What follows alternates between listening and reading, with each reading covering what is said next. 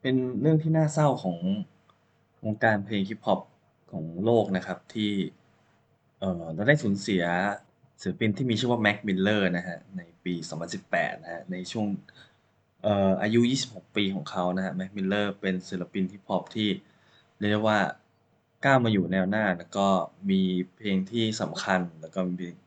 แฟนแฟนคลับของเขามากมายอยู่ทั่วโลกอะไรเงี้ยครับก็เอ่อ หลังจากที่เขาได้เสียชีวิตไปในปี 2018 จากสาเหตุของการ overdose ยานะครับการเสพยาเกินขนาด ในปี 2020 เขาก็ได้ออกอัลบัมเขาเรียกว่า Posthumous คืออัลบั้มที่เกิดหลังจากการเสียชีวิตของเขาที่ชื่ออัลบั้มว่า Circles ที่ถือว่าเป็นอัลบั้มที่สมบูรณ์มากๆ อัลบั้มหนึ่งนะครับแล้วก็มีแฟนคลับที่ได้ฟังก็เขาเรียกว่ามีประสบการณ์ร่วม ค่อนข้างชื่นชอบกับอัลบั้มนี้มาก แล้วก็ relate แล้วก็รู้สึกอะไรหลายอย่างถึง story ที่ผ่านมาของ Mac Miller นะครับซึ่งตอนแรกนึกว่า เรานึกว่าผลงานของเขาจะจะมีเพียงแค่นั้น แต่ว่าหลังจากนั้นเนี่ยปี 2021 นะครับเอ่อทางทางครอบครัวของเอ่อ McCormick หรือว่าหรือว่าชื่อชื่อจริงของ Mac Miller อะครับ ได้ออกอัลบั้ม Mixtape นะครับ ที่เคย ที่เคย release ไปแล้วเมื่อปี 2014 กลับมาอีกครั้งในการเป็น commercial release คือการการได้ออกอัลบั้มอย่างเป็นทางการที่ไม่ใช่แค่ Mixtape เพราะ Mixtape มันจะเป็นแค่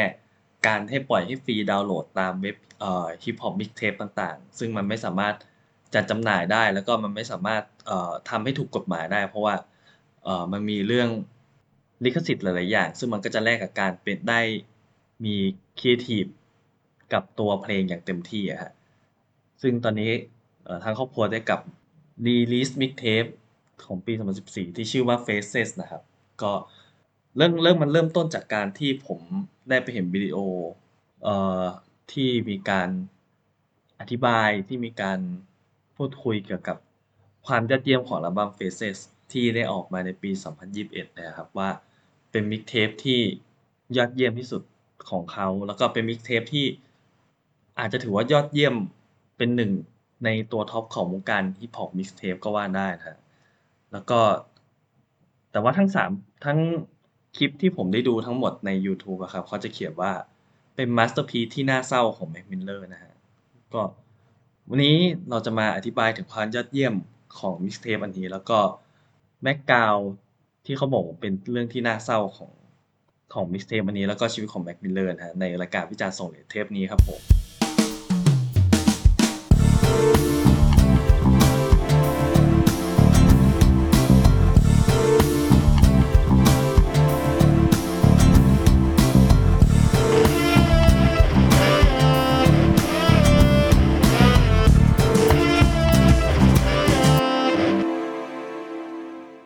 วัสดีครับ ผมโดจาก Bonus Track Podcast นะครับ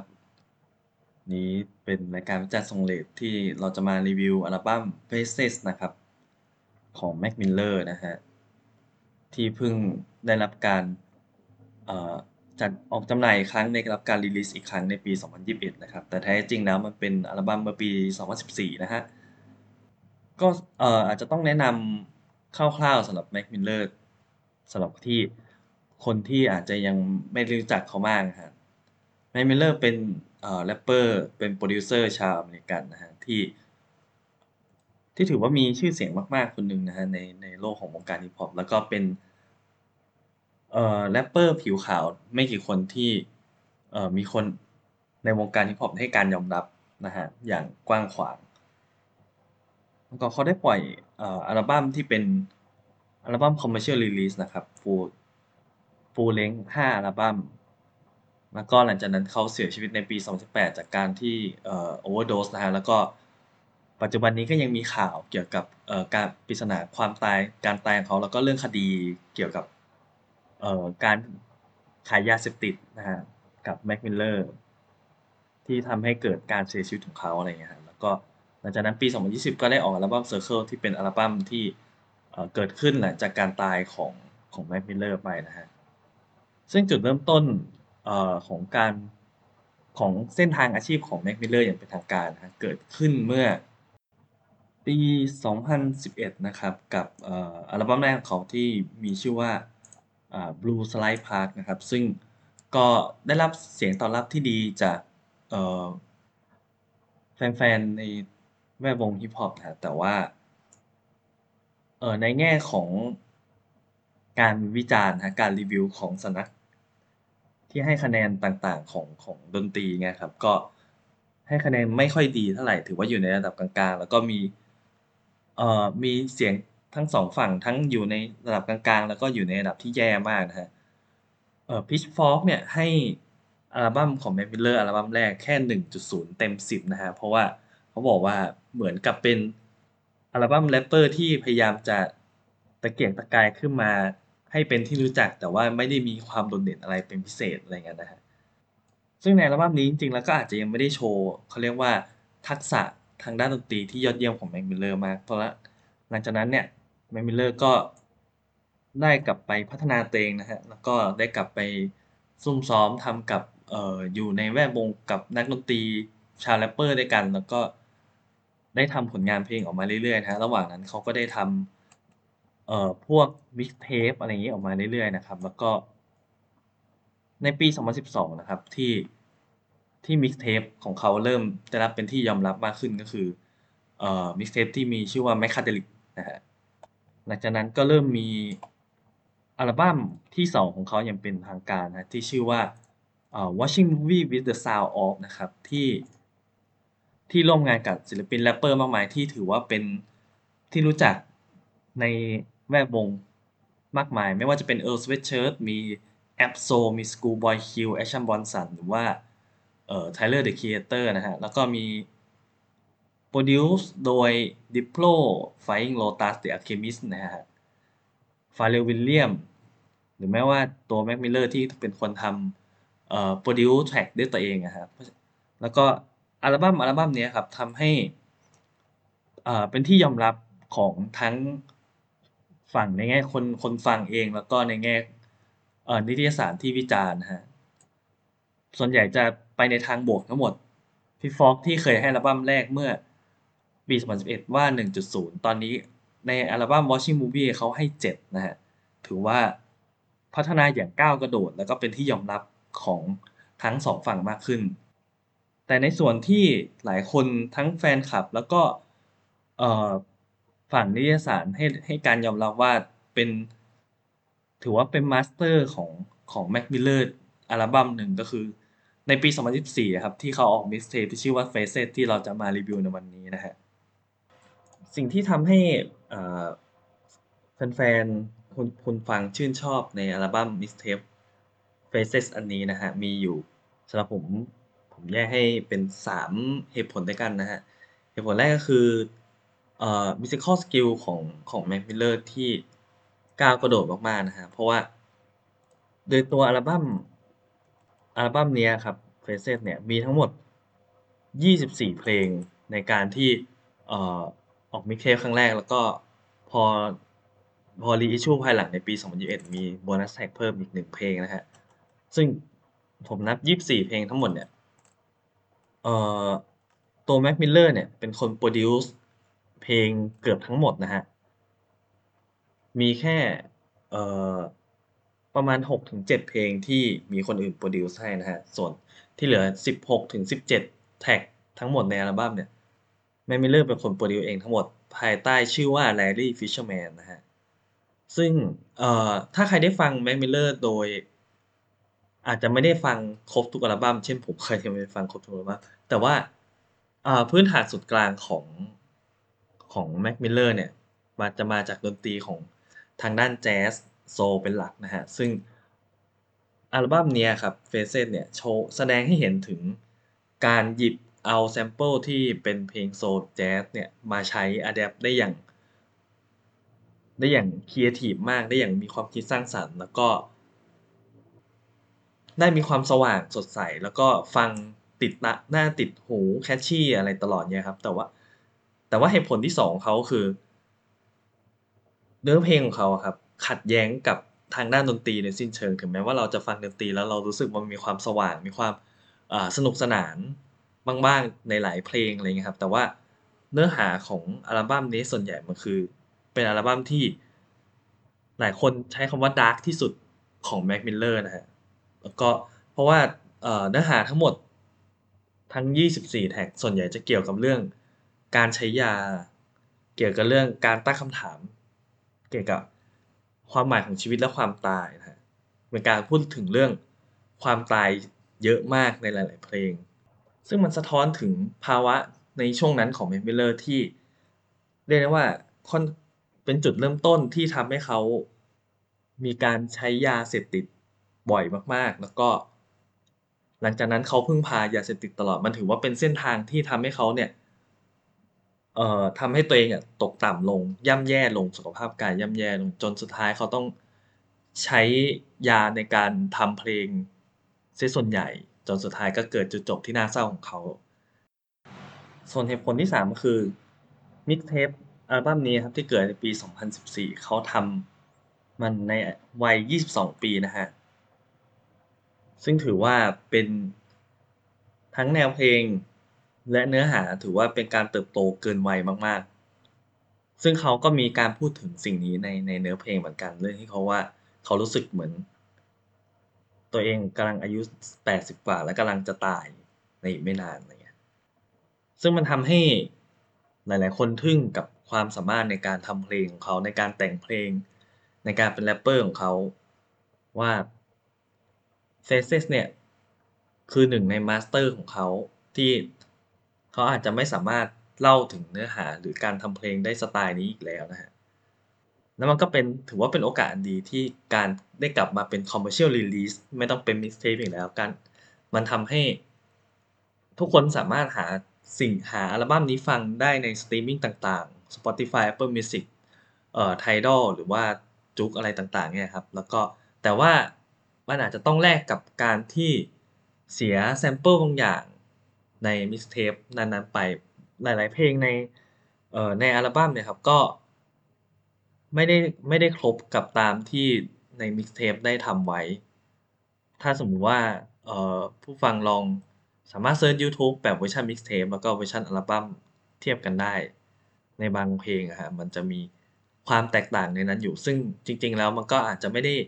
ถือว่าเสียหายมากในในการฟังทั้งอัลบั้มเนี่ยครับ อย่างที่ว่าไปครับ Mac เอ่ออัลบั้ม Faces เนี่ยมีทั้งหมด 24 เพลงเอ่อมีความยาวทั้งหมด 1 ชั่วโมง 25 นาที ซึ่งก็ถือว่าเอ่อเป็นอัลบั้มที่ยาวมากๆนะครับแล้วก็แต่ว่ามันเข้าใจได้ในการที่เป็น Mixtape แล้วก็เป็นเขาเรียกว่าอะไรคนที่ทำเพลงฮิปฮอปจะส่วนใหญ่ก็จะทำเพลงที่มีปริมาณมากขนาดนี้อยู่แล้วนะครับ ส่วนใหญ่ก็จะตกประมาณ 50นาที 1 ชั่วโมงอัปอะไรประมาณนั้น และในเวอร์ชัน Reissue เมื่อปี 2021 ก็ได้เพิ่มมาอีก1แทร็กนะครับเป็น 25 เพลงด้วยกัน อัลบั้มนี้เขาได้ร่วมงานกับศิลปินมากหน้าหลายตา เช่นเดิมเช่นเคยเหมือนเหมือนที่เกิดในอัลบั้ม Watching Sound the Movie นะครับก็คือ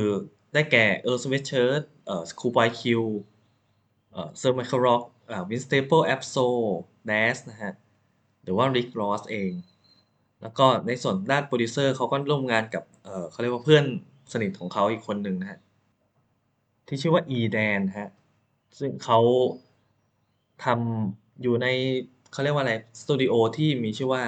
ID Labs นะครับโพรดักชันที่เรียกว่า ID Labs แล้วก็ยังมี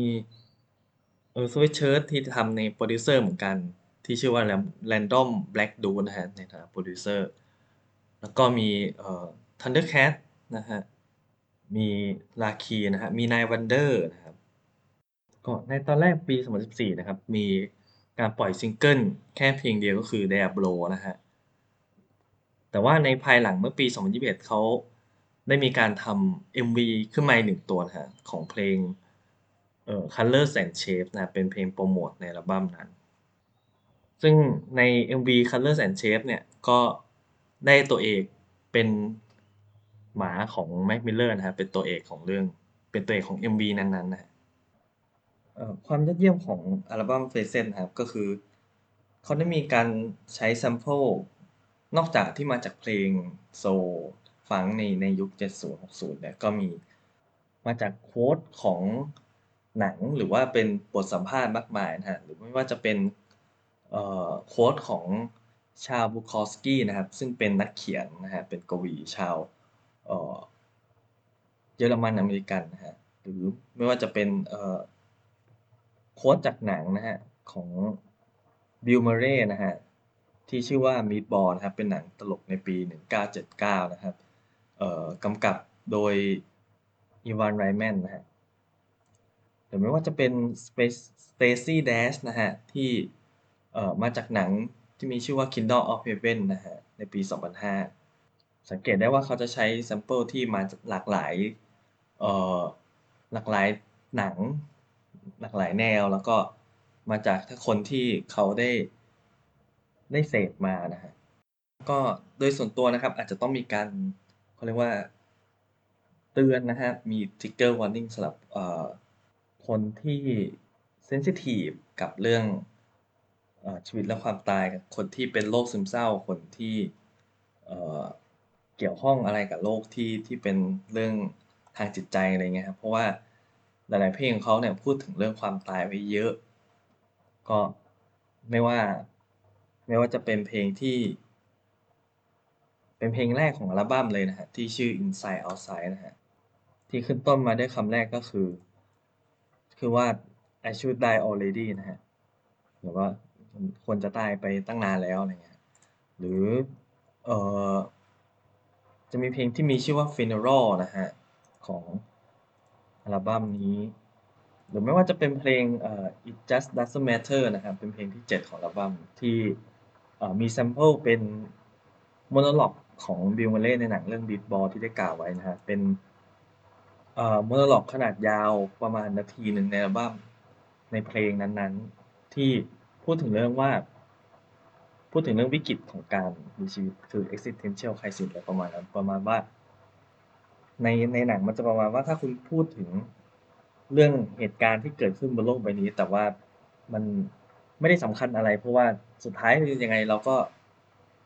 เราก็ต้องตายอยู่ดีอะไรประมาณนั้นฮะซึ่งก็เลยอาจจะต้องเตือนนิดหน่อยสำหรับคนที่เซนซิทีฟในเรื่องคอนเทนต์แบบแบบนี้นะฮะถ้าให้พูดถึงความยอดเยี่ยม ของอัลบั้มนี้จริงผมคิดว่า น่าจะมีวิดีโอ analysis ของไทยใน YouTube ที่ผมได้ดูเป็นเป็นเป็นข้อมูลเนี่ยพูดได้ดีกว่าเยอะนะฮะ แต่ว่าถ้าถ้าจะให้พูดถึงโดยส่วนตัวทำไมถึง พูดถึงโดยส่วนตัวว่าสิ่งที่ทำให้ผมชื่นชอบอ,อัลบั้ม mixtape อัลบั้มนี้นะฮะ จริงๆมันกลายเป็น commercial แล้วแหละก็คือหนึ่งเอ่อ ในในทางด้านดนตรีอะครับเขาเรียกว่า creativity ของอัลบั้มนี้มันสูงมาก คือมีทั้งหมด 20 25แทร็กนะฮะแต่ว่าเราสามารถฟังได้ทั้งอัลบั้มโดยที่ไม่เบื่อเลยแสดงว่า เนื้อหาของมันค่อนไอตัว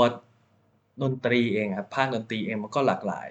ทำให้เราสามารถฟังได้ไม่เบื่อมีทั้งเพลงที่ energetic ค่อนข้างสนุกสนานไปจนถึงเพลงที่ค่อนข้างดีดดาวจนสุดท้ายช่วงเพลงหลังๆครับ มันจะมีอารมณ์ที่แตกต่างกัน แล้วก็เนื้อหามันจะค่อนข้างเชื่อมต่อกัน เพราะว่าในธีมหลักของของอัลบั้มเนี่ยมันพูดถึงเรื่อง การใช้ยาความตายแล้วก็เรื่องการค้นหาชีวิตของของ Mac Miller เอง ซึ่งมันคือการ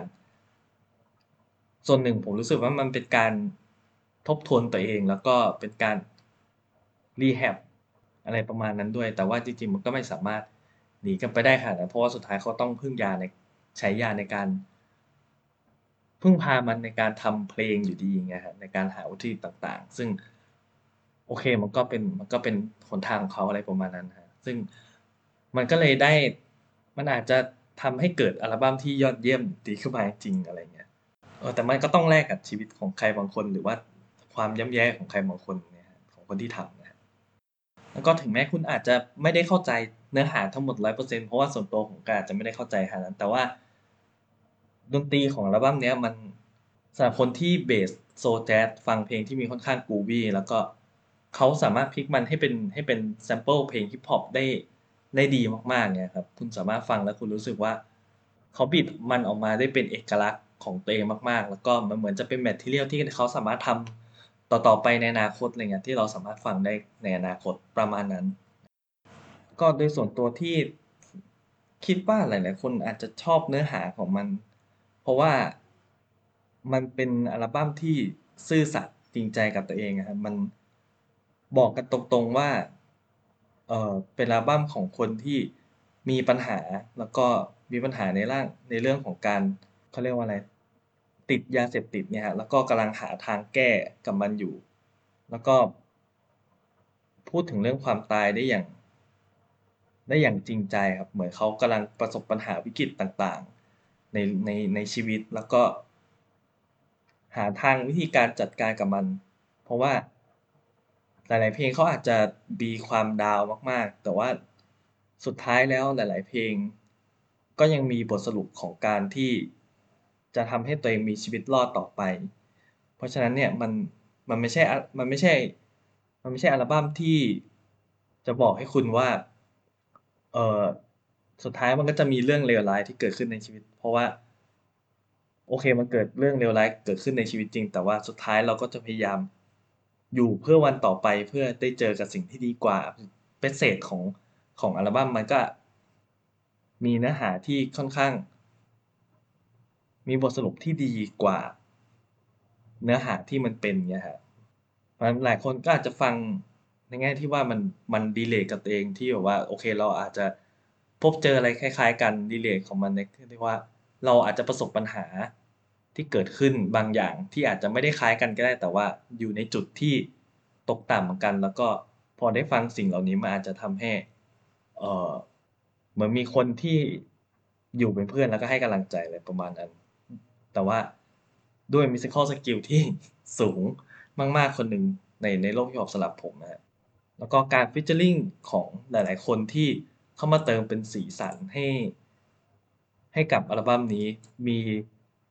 หลายรสชาติมากขึ้นนะครับไม่ว่าจะเป็น Schoolboy Q ในเพลง Flame ที่ยาวประมาณ 6 นาทีที่มาเติมท่อนท่อน Hook ได้แบบ ได้ดีมาก ๆ หรือว่า Earl Sweatshirt ที่ผมชอบอยู่แล้วอะไรเงี้ย Beat Stable หรือ Ab-Soul อะไรเงี้ยที่ที่แบบว่าหลายๆ คนก็จะมี Signature มีเอกลักษณ์เป็นของตัวเอง ซึ่งทำให้ 24 เพลงมันมีมันมีหลากหลายรสชาติมีมีกลิ่นที่แตกต่างกันอะไรเงี้ยแต่มันก็ยังผูกกันด้วยด้วยแกนกลางของของด้านดนตรีและเนื้อหาของมันอยู่ ซึ่งมันทำให้อัลบั้มนี้เป็นอัลบั้มที่ที่ลงตัวมากๆ ในการฟังผม หลังจากที่ผมได้ลอง research เนื้อหาของของอัลบั้มนี้ผมทุกวันนี้ผมก็ยังกลับไปฟังอัลบั้มนี้อยู่เป็นบาง track ถึงแม้ว่าจะผ่านมา อันนี้น่าจะผ่านมา2-3วีกได้แล้วครับโอเคเพลงที่ชอบในอัลบั้มนี้นะครับอาจจะเพลงที่แนะนำดีกว่าเพราะว่าจริง ๆ ชอบชอบหลายเพลงมากๆในอัลบั้มนี้จริงชอบ การที่สามารถฟังได้ทุกแท็กด้วยจริงถ้าเอ่อถ้า เอ่อคนฟังมีเวลานะครับสามารถฟังอัลบั้มนี้เรียงกันได้ 25 แท็กได้เลยนะหรือว่าจะฟังค่อยๆ ฟังเรียงกันไปก็ได้ เพราะว่ามันมีมันมีการเชื่อมโยงของของเนื้อหาของมันอยู่ ประมาณนั้นนะครับแต่ว่าโอเคเราจะมา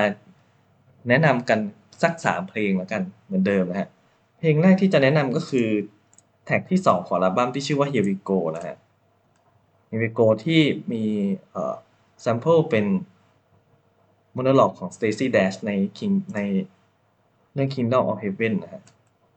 ซึ่งอาจจะเป็นเพลงที่เขาเรียกว่าอะไรไม่ไม่ได้ดาร์กมากแต่ว่า เพราะว่ามันมีเนื้อหาของความสำเร็จในในเรื่องของหน้าที่การงานของตัวเองที่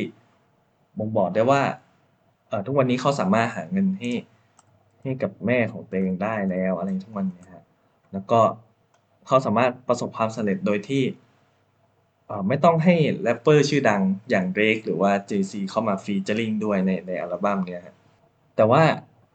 ในในในบางแง่ของเนื้อเพลงเขาก็ยังพูดถึงความเหนื่อยล้าในชีวิตความความผิดพลาดที่เกิดขึ้นทุกอย่างที่ทำให้เกิดความมวลรวมของความเศร้าที่เกิดขึ้นในชีวิตของของ Mac Miller อะไรเงี้ยมันเป็นเพลงที่เออสรุป เอ่อเขาเรียกว่าอะไร ส่วนของ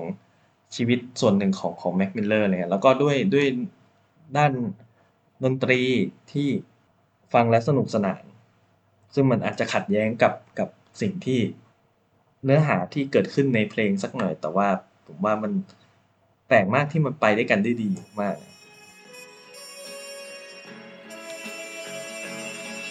Yeah. Yeah. So how's it feel? Can you feel it? Uh, polo pajamas, I think I made it. I showed my mom my first million, she damn near fainted. The rich and famous, so nice to make your acquaintance. The legends put out their latest, I feel that it sound outdated. I'm the hardest working person in the universe. Temptation, victim to the church. เพลงที่สองที่จะแนะนำในอัลบั้มแน่นอนนะฮะ ก็ต้องเป็นเพลงที่ฟิชเชอริงกับโอโซเวเชิร์นะฮะโ o โลจีสนะฮะ ซึ่งเอ่อ ถ้าใครได้ฟังโอโซเวเชิร์ในเติบฟังเขาเรียกติดตามโอโซเวเชิร์มาโดยตลอดนะฮะช่วงหลังๆจะมีความ beat ที่ค่อนข้างแปลกประหลาดผิดเพี้ยนอะไรเงี้ยฟังฟังแล้วรู้สึกว่าเราจะแรปกับสิ่งนี้ได้ไงนะถ้าแต่ถ้าเราเราได้ลองฟังช่วงแรก ๆ ของ Earl Sweatshirt เนี่ยเป็น beat ที่ทั้งดาร์กแล้วก็แต่ว่า catchy มากๆนะในเพลง Polo Jeans เนี่ย เออเออร์สวิเชก็ได้เป็นคน produce เอ่อ track นี้ขึ้นมานะในนามของ Random Black Dude นะฮะก็ถ้าได้ฟังในในเวอร์ชัน mixtape นะครับจะมีจะมีเสียง monologue ของเด็ก จะมีเสียงเด็กที่เอามาจากหนังนะฮะที่หนังจากเรื่อง Gummo นะในปี 1997 ของ Harmony Korine ซึ่งเอ่อก็ถือว่าเป็นเขาเรียกว่าเป็นหนังที่ดังมากของสำหรับเด็ก ในวัยประมาณวัยรุ่นนะฮะที่ได้ดูหนังในช่วงนั้นมันถือว่าเป็นหนังที่เทิร์นในการไลฟ์สไตล์ในการใช้ชีวิตประมาณหนึ่งเลยนะฮะซึ่งนอกจากบีจะดีแล้วแล้วก็เนื้อหามันอาจจะไม่ได้ไม่ได้เขาเรียกว่าอะไรไม่ได้ตรงกับธีมที่เกิดขึ้นในในอัลบั้มมาก แต่ว่า การที่สองคนนี้มาเจอกันในในเพลงเดียวกันผมรู้สึกว่ามันเป็นอะมันเป็น ส่วนผสมที่น่าสนใจแล้วก็ ถามว่าแปลกประหลาดไหมก็ประมาณหนึ่งแต่รู้สึกว่ามันมันลงตัวมากๆครับ แล้วก็การแรปของ Earl Sweatshirt ก็ไม่ทำให้ผิดหวังในการ featuring กับเอ่อ Make me love you. before the ink dries on the paper. And lately I don't like shit. I've been inside on the daily. Getting wasted is the time that I'm spending high and sedated. I'm putting five in his face because we don't buy in the bullshit. As soon as it's flashing lights and it's cush to hide in the bushes. I do this shit out of spite cause it's niggas that overlook me forever. I'm more content with dark and stormy your weather. Flip the fucking cross on your rosary. We supposed to be better. But here's a toast to your efforts. And don't approach me with nothing that isn't money or bread. Breakfast. I'm close to choking a pussy. Pussy, sweaty man. You best to bet your bottom dollar on him with a จริงๆจะมีเพลงที่เอ่อแนะนำคร่าวๆกันนะฮะก็คือมันจะมีสามเพลงที่ถือว่าเป็นเพลงที่เป็นไทโลจีที่เรียงต่อกันเป็นชีวิตของคนคนหนึ่งตั้งแต่เกิดยันตายก็คือมีเพลงที่ชื่อว่า Happy Birthday Wedding แล้วก็ Funeral นะฮะถ้าสมมติว่าใครที่ได้ฟังทั้งสามเพลงนี้ต่อกันรู้สึกว่า เป็นเป็นอะไรที่เป็นแฟกเมนต์ที่น่าสนใจมากๆที่เอาเพลงมาเรียงต่อกันในช่วง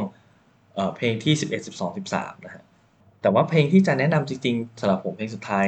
ในอัลบั้มก็คือเพลงที่ 8 แท็กที่ 8 ของอัลบั้ม Faces ก็คือเอ่อ Therapy นะครับ ซึ่ง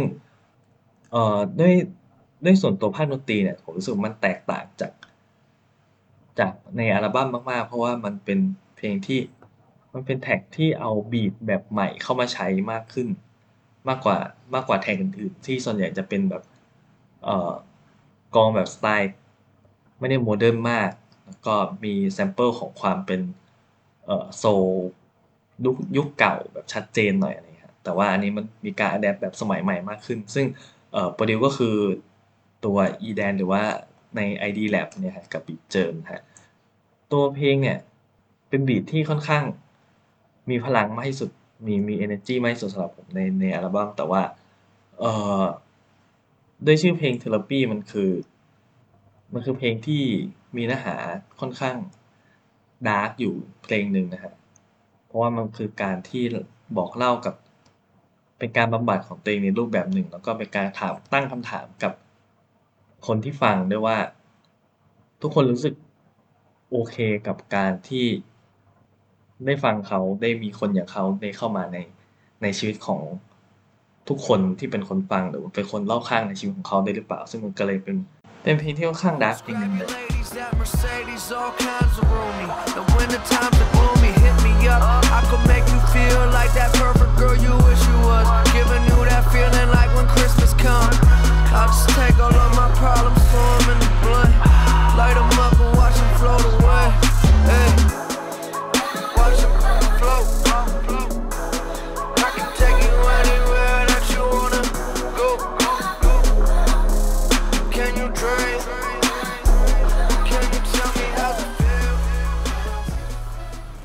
สรุปอัลบั้ม Faces ของ Mac Miller นะถ้าทุกคนที่ได้ตาม Back Story ของ Mac Miller อาจจะพอเก็ตเรื่องราวมากขึ้นที่เกิดขึ้นในอัลบั้มแล้วก็เรื่องราวในแต่ละเพลงอะไรเงี้ยประมาณนั้นนะฮะถ้าถ้าเกิดว่าถ้าเราได้ฟังในตอนที่ปีที่มันได้ออกจำหน่ายรีลีสอะไรเงี้ยอาจจะไม่ได้เก็ต เอ่อไม่ได้ get background ของเพลงมาก ไม่ได้ get เนื้อหาของมันทั้งหมด แต่ก็เป็นอะไรที่น่าสนใจอยู่ประมาณหนึ่งแต่พอยิ่งเกิดขึ้นหลังจากที่ Mac Miller ได้เสียชีวิต แล้วก็การที่ครอบครัวของเขาได้เข็น mixtape อัลบั้มนี้ออกมา มันทำให้ message ของของอัลบั้มของอัลบั้มนี้มันแข็งแรงยิ่งขึ้นนะฮะทำให้เราเราฟังพอเราฟังเรารู้สึกว่า เหมือนเขาได้ปลดปล่อยหลาย ๆ อย่าง หลายส่วนของชีวิตออกมาในในอัลบั้มนี้ไปแล้ว มันก็เลยทำให้กลายเป็นมิกเทปที่หลายคนชื่นชอบมากๆ หลายคนยกให้มันเป็นมิกเทปที่ยอดเยี่ยมที่สุดยิ่งกลับมาฟังยิ่งเห็นคุณค่าของมันประมาณนั้นนะฮะอยากให้ทุกคนได้ลองฟังจริง เพราะว่ามันทั้งมันทั้งได้เนื้อหาทั้งภาคดนตรียอดเยี่ยมไปทั้งครบทุกส่วนสำหรับผมเลยนะ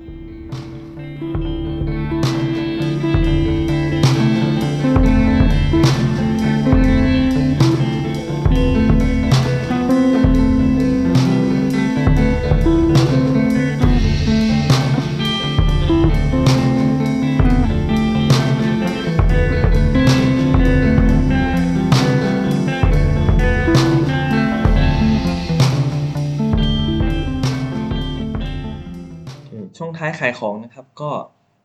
เอ่อรายการ Bonus Tag อาจจะได้ออกตอนใหม่ หรือเปล่าไม่แน่ใจลองติดตามกันได้นะ ส่วนรายการวิจารณ์ทรงเดชก็ออกกันเขาเรียกว่าตอนนี้น่าจะเป็นอาทิตย์สองอาทิตย์เว้นอาทิตย์หนึ่งหรือเปล่า หรือว่าอาจจะเป็นอาทิตย์เว้นอาทิตย์ หรือไงก็ไม่รู้นะฮะตอนนี้มันจะเริ่มเลทเข้าไปเรื่อยๆแล้วนะฮะแต่ว่าก็สามารถเอ่อ ติดตามกันได้ทางสตรีมมิ่งต่าง ๆ กด Follow กันไว้ มันอาจจะมีการอัปเดตตอนใหม่ให้ทุกท่านได้ฟังเรื่อยๆ ถ้าทุกท่านสนใจจะกรุณากดติดตามไว้นะฮะ ก็จะมีการอัปเดตในนั้นนะฮะ ถ้าเป็นของคุณออฟก็อาจจะเป็นทุกวันศุกร์ครับผมของผมก็คือวันไหนก็ได้นะฮะ ถ้าสมมติว่า week นั้นไม่ออกก็คือไม่ได้ทำนะฮะก็ช่องทางติดตามนะครับ Facebook Bonus Track Podcast นะฮะ สามารถ message อะไรต่างๆ เข้ามาพูดคุยได้แล้วก็ ทวิตเตอร์ bonus tag th นะฮะหรือว่าติด hashtag bonus tag podcast เพื่ออมีการแนะนำพูดคุยติดต่อนู่นนี่นั่น อัปเดต ข่าวสารต่างๆ นานา หรือว่าติดตามเอ่อ hashtag release radar นะครับ ซึ่งจริงๆ มันก็เป็น hashtag ต่างประเทศแหละแต่ตามวันแท็กของเราเพื่อเอ่ออัปเดตเพลงที่เปิดในห้อง release radar ของ Clubhouse นะฮะที่จะเกิดจัดขึ้นในทุกเสาร์เว้นเสาร์นะครับ ก็สามารถกด follow Clubhouse ของ Bonus Tag ได้เช่นกันเผื่อมีการอัปเดตต่างๆ ห้อง List Radar ก็จะเป็นห้องที่มีการอัปเดตเพลงใหม่ๆ ที่ได้เจอกันในในอาทิตย์นั้น ไม่ว่าจะเป็นเก่าใหม่ไทยเทศต่างๆ นานา กับโฮสที่เหมือนจะมีเยอะกว่าคนฟังนะฮะ ตั้งแต่สามทุ่มไปนต้นไปถึงประมาณเที่ยงคืนนะฮะ ก็ติดตามกันได้นะครับสำหรับเทปนี้ก็ถือว่ายาวมากๆสำหรับในฝั่งผมเองขอบคุณทุกท่านที่เออยังฟังมาจนถึงตอนนี้นะครับ ก็ แนะนำใครที่ยังไม่ได้ฟังก็ลองฟังดูนะฮะ หรือว่าจะ feedback อะไรกลับมาก็มีปัญหาน้อมรับไว้นะฮะ อาทิตย์หน้านะครับเจอกับคุณออฟนะครับ ไม่รู้ว่าจะแนะนำอัลบั้มอะไรนะครับ แต่ก็อาจจะ late เป็นอัลบั้มที่เก่าหรือเปล่าลองดู